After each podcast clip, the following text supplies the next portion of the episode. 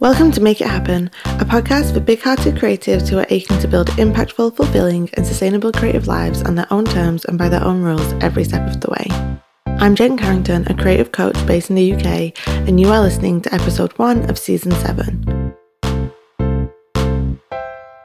So last year, I wrote a book.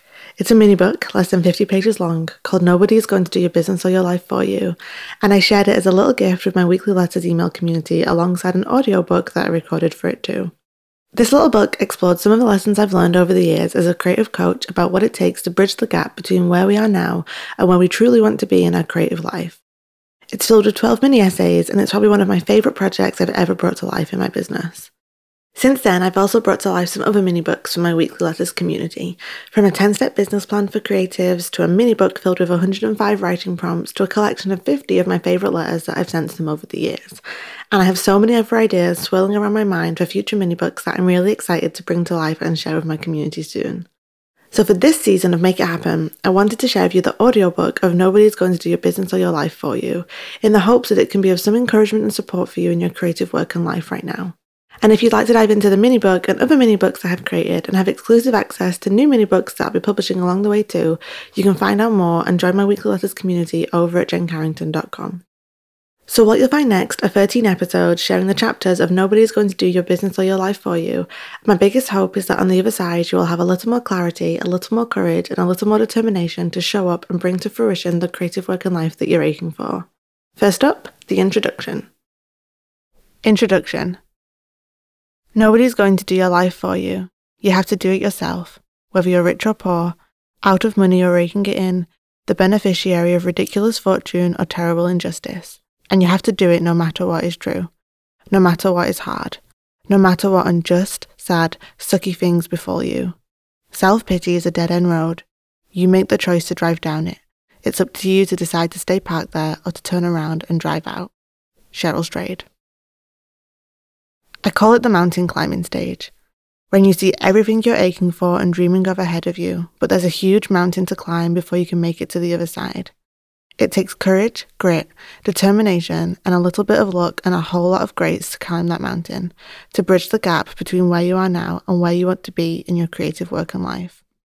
Maybe you want to finally take your side hustle full time, or launch that business that you've been dreaming of for years or take the business you've already built and make it more fulfilling, impactful, and sustainable along the way. I know the mountain climbing stage oh so well. Just a few years back, I climbed it myself. I built a business for myself from scratch with just a laptop and a Wi Fi connection to get started, and I've been climbing brand new mountains ever since. Booking my first clients, launching my podcast, getting booked out for my first quarter, launching my first course, selling out my coaching programs, writing this book. And there have been other, less tangible, but just as meaningful mountains that I've climbed too. Recovering from my first experience of business burnout, redefining my approach to the hustle, reducing my working week from 50 hours to 25, taking 12 weeks off in a year to travel, rest, relax, and create, being brave enough to run my business and live my life on my own terms instead of following all of the rules and the shoulds.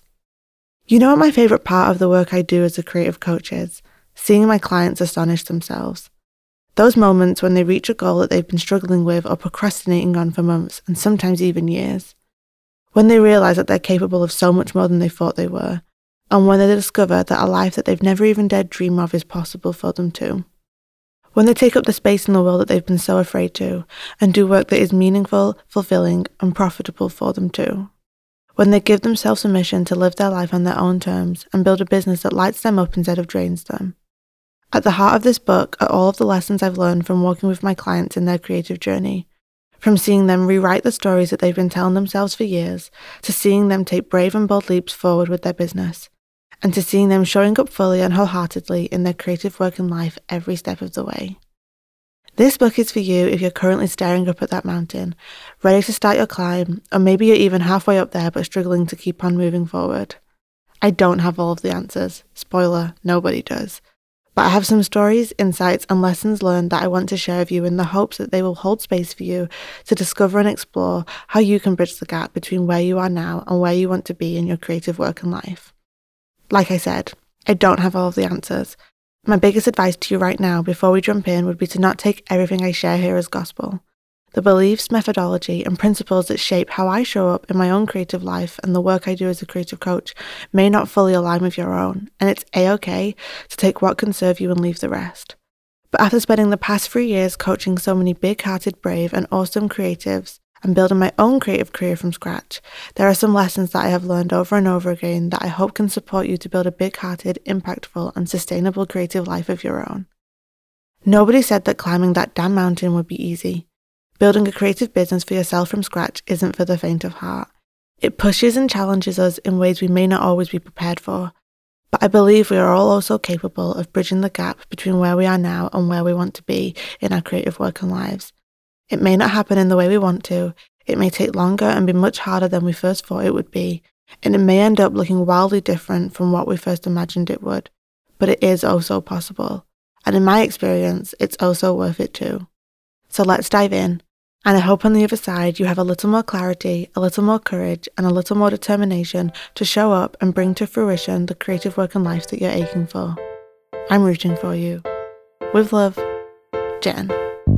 Thank you so much for listening today. And if you'd like to listen to past seasons of the show, you can over at makeithappenpodcast.com. And if you'd like to find out more about me, the work I do as a creative coach, and the mini books I create, you can over at jencarrington.com. More than anything, though, I hope you have a wonderful day ahead, and I will be rooting for you always.